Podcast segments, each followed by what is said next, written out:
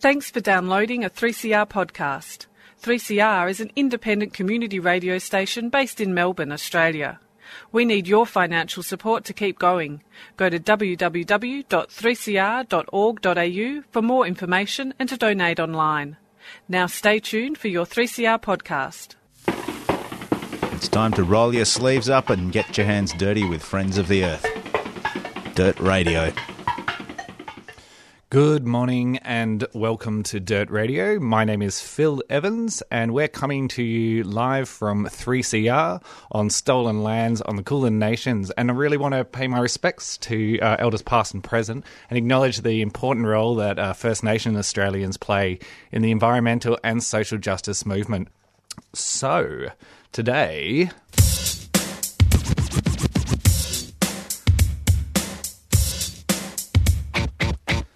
That's right. Uh, Walk This Way is coming up really, really soon on October 7th. Um, Friends of the Earth are doing a new fundraiser, um, and that's all about um, getting out onto the streets and promoting the idea of a sustainable city in Melbourne. You can get involved by jumping onto walkthisway.org.au and um, jump on there. And the idea is to uh, get people to sponsor you to take undertake the uh, 15 kilometre walk, or you can join us at, uh, at, at designated spots along the way. Um, along the city track and uh, right into Fo to celebrate the start of our new campaign around sustainable cities. Um, we'll be right back in just a moment. We're talking about ecological thinning and subsidised logging, but we basically mean the same things, don't we, here? Wherever there are chemical corporations around the world, they're constantly trying to chip away at regulations. Earth Matters, bringing you environmental and social justice stories, from developments in government and industry to the campaigns and communities that are standing up to them. Earth Matters plays at 11am Sunday and 6.30am Wednesday. Turn your dial to 855am or listen online 3cr.org.au. While the headlines have subsided, the nuclear power plant is still not under control, with the spent fuel rods removed from only one out of four reactors. Law needs to change so that uh, our rights can be recognised, so that decisions in relation to the use and exploitation of our lands is ours.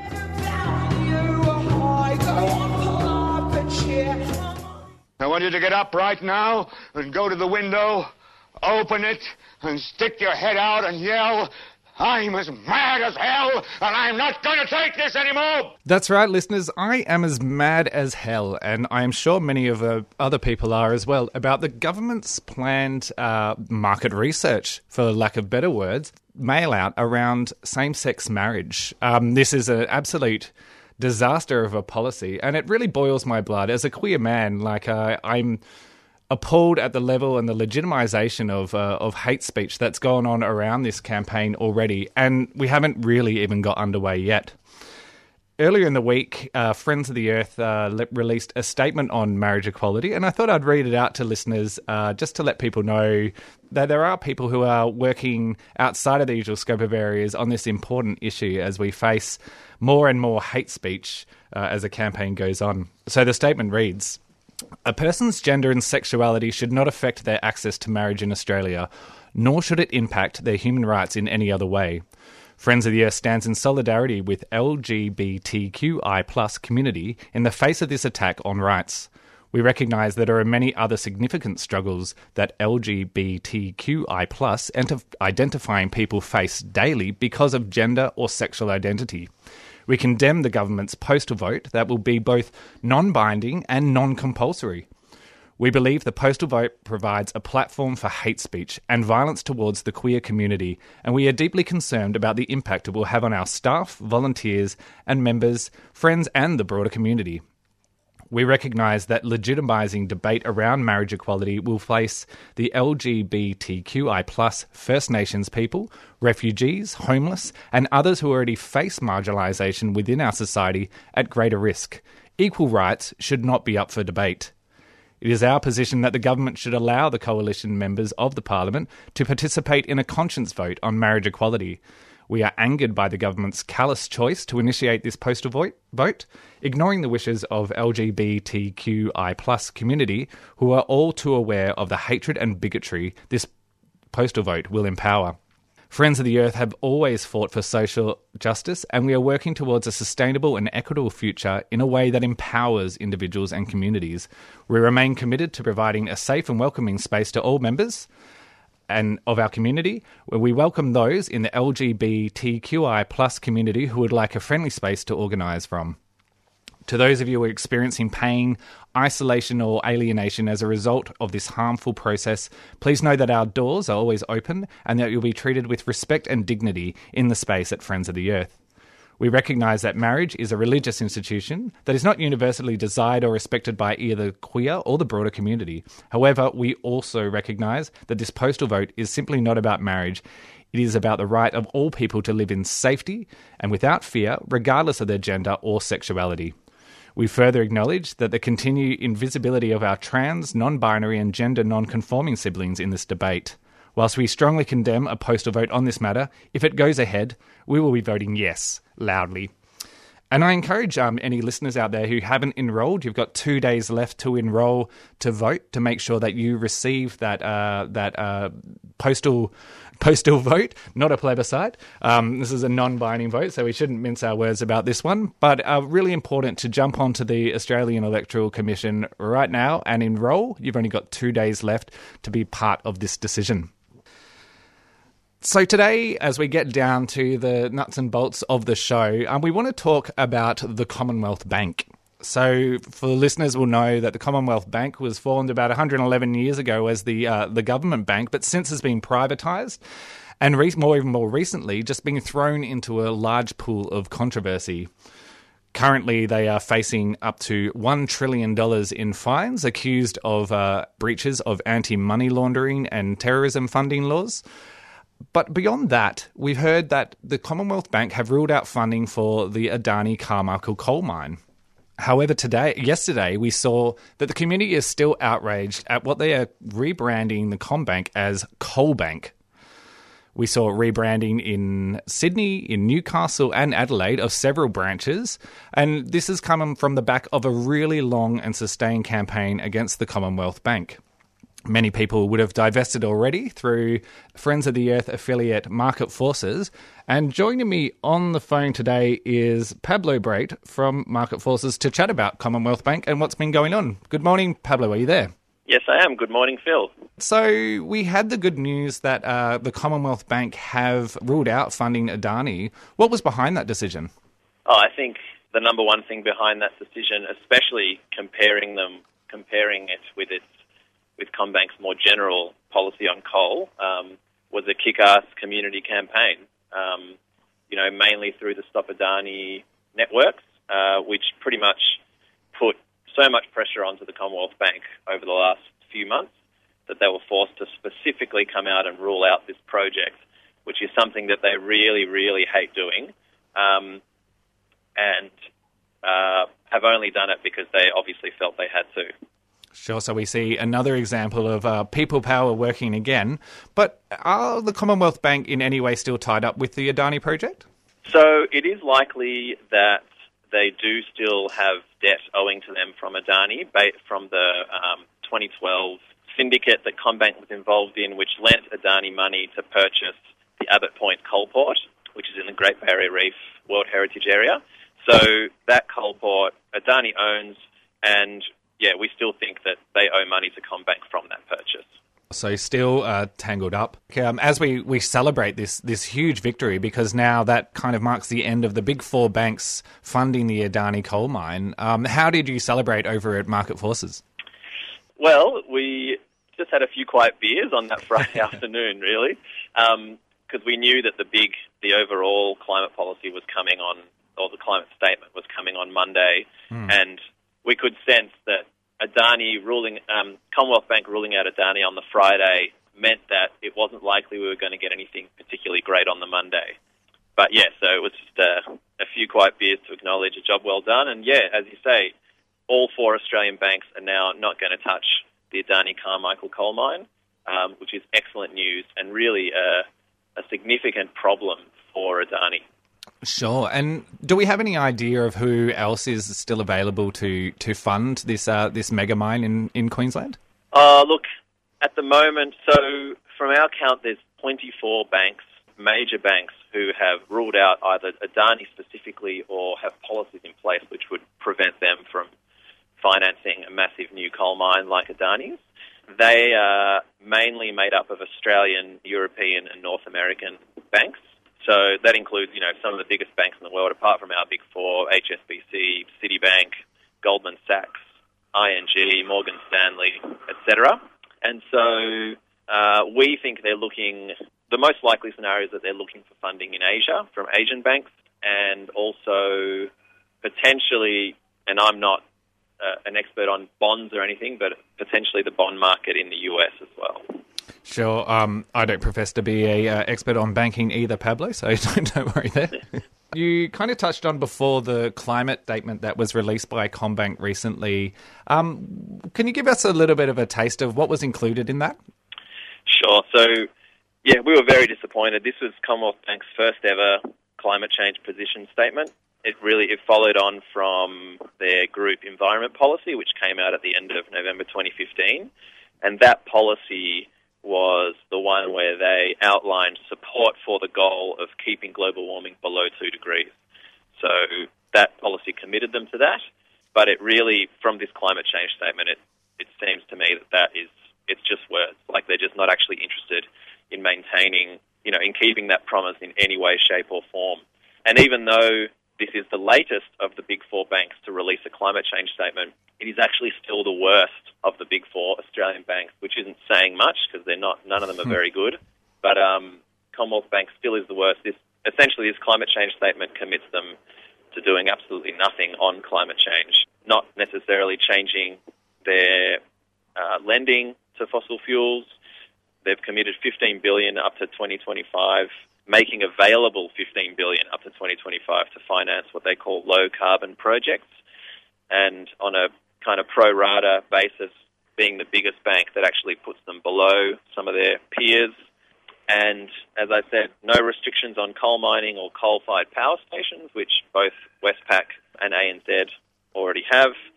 No clear targets for reducing their overall exposure to fossil fuel debt and lending, even though NAB, for example, has, has quite clearly put in writing their intent to reduce that exposure. And we've seen it, you know, in the 20 months or so since they made that two degree commitment, they've lent $6 billion to the fossil fuel industry. That's in just 20 months. For every dollar they've lent to renewables, they've lent over $4 to fossil fuels. And so, yeah, really, we were very, very disappointed with this outcome.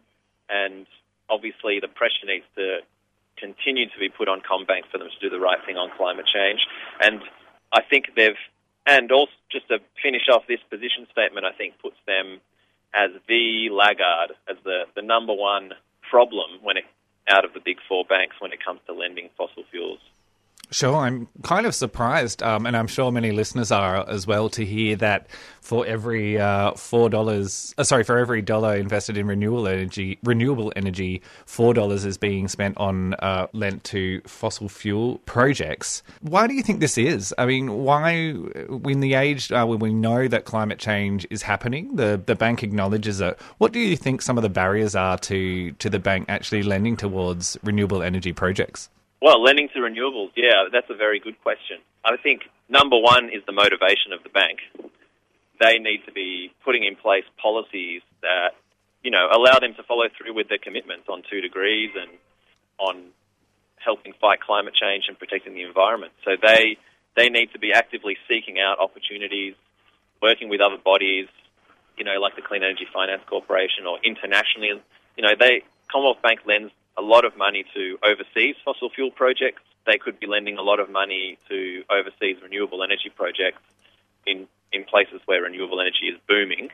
That's, that's really the main reason. There's, you know, other reasons are in, in Australia, of course, we could be having a renewable energy boom as well if there was much stronger policies coming from our state and federal governments, and hmm. that would open up more opportunity for lending and investment from the big four banks.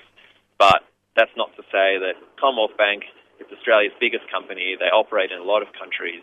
If they really wanted to be shifting from fossil fuel lending to renewable energy lending, they could do it. Just to go back to that idea, you know, we really have had a massive failure in leadership from the federal government around uh, renewable energy in terms of stripping back renewable energy targets, gutting out uh, some of the steps forward that we had in terms of funding um, possible projects. Comparing it to other banks and how they're lending, is this a is this is a worse ratio? I mean, who who is the best in terms of lending towards renewable energy compared to fossil fuels? So, out of the big four, the best ratio is the National Australia Bank, NAB. In the in the last couple of years, you know, it looks like they're starting to take this issue seriously. So their ratio is for every, and this is for the last since the two degree commitment made Mhm. about 20 months ago. NAB's ratio is $1.60 to fossil fuels for every dollar to renewables. Wow, what a stark contrast. Um, so yeah, so it's it's close to one to one. We'd obviously like to see zero to fossil fuels, and then obviously a lot more to renewables. But that's that one. Westpac is is uh, second, I guess, out of the big four, with about three dollars sixty to every Second dollar least renewables. worst. Um, and then then actually ANZ is actually the worst. Six dollars eighty for every dollar to renewables. Six dollars eighty lent to fossil fuels. Wow, Um, that's, that's outrageous, isn't it? and that's mainly because so CommBank and ANZ have very similar figures, you know, around six billion dollars for lending to fossil fuels, which means ANZ must lend a lot less to renewables um, overall. Uh, disappointing.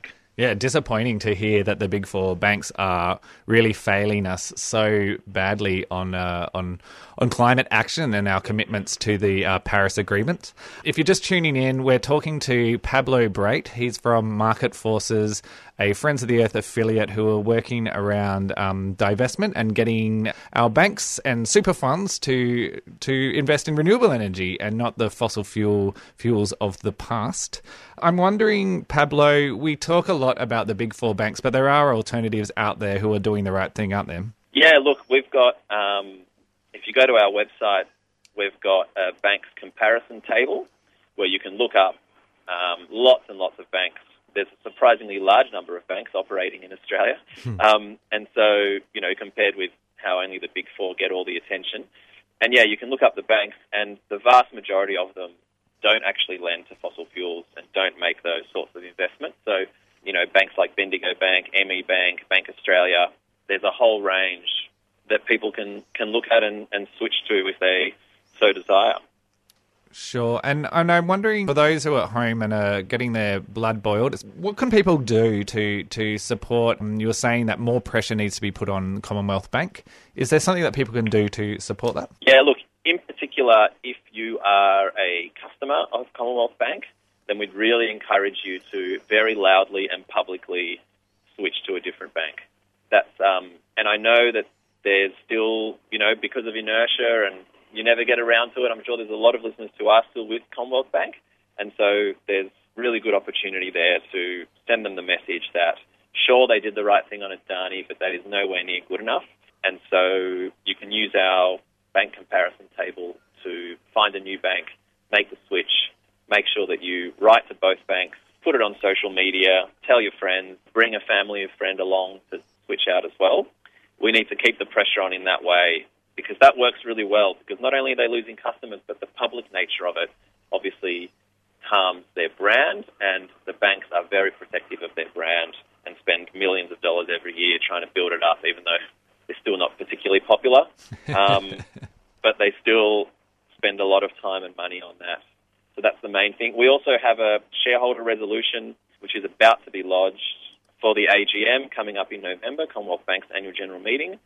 And that'll have a couple of components to it. So again, if you're a shareholder, you can jump onto our website and find that resolution and sign on to that, but you'd need to do that pretty soon. And that one will really, there'll be a resolution going up at their AGM which asks them to quite clearly outline what the climate change risks are to their business and also to incorporate the two degrees, um, the two degrees commitment into the very heart of their business practice, which would, you know, essentially rule out lending to any expansion of the fossil fuel industry and then force them to phase out all their current exposure to fossil fuels as soon as possible. Yeah, fantastic. So listeners can jump onto marketforces.org commonwealth.org.au and um, check out those bank comparison tables and all the actions that uh, that Pablo was just telling us about around CommBank. If you are a shareholder, then do jump on and sign on to that that uh, statement for the AGM. Uh, really important stuff. And if you're still a customer, there's no shame, but there's still an opportunity to use it to to leverage the bank and to really put pressure on them to make them sure that we see them get to that zero to one ratio from fossil fuels to renewable energy. Pablo, did you have anything else you wanted to add before we head to a community service announcement? Oh, just to really emphasise that Commonwealth Bank is the biggest company in Australia, but our win on Adani shows that they can be moved with enough pressure. So, you know, a lot of people say, oh, they're such a massive bank, there's nothing you can do, to, they're going to do whatever they want. Well, we forced them to rule out Adani so we can force them to phase out their fossil fuel lending overall. Yeah, absolutely. Um, we're really seeing more and more how people power can really prevail, not over just the government and their policies, but over corporations as well, and that we can we can push people, and uh, we really need to bind together and build resilient communities that uh, that is really about what we want to see our society to be. Um, Pablo, thank you so much for joining us on Dirt Radio, and best of luck in the future, and have a great day. Thanks, Phil. You too. Ta. Bye. This ain't nothing, no. This is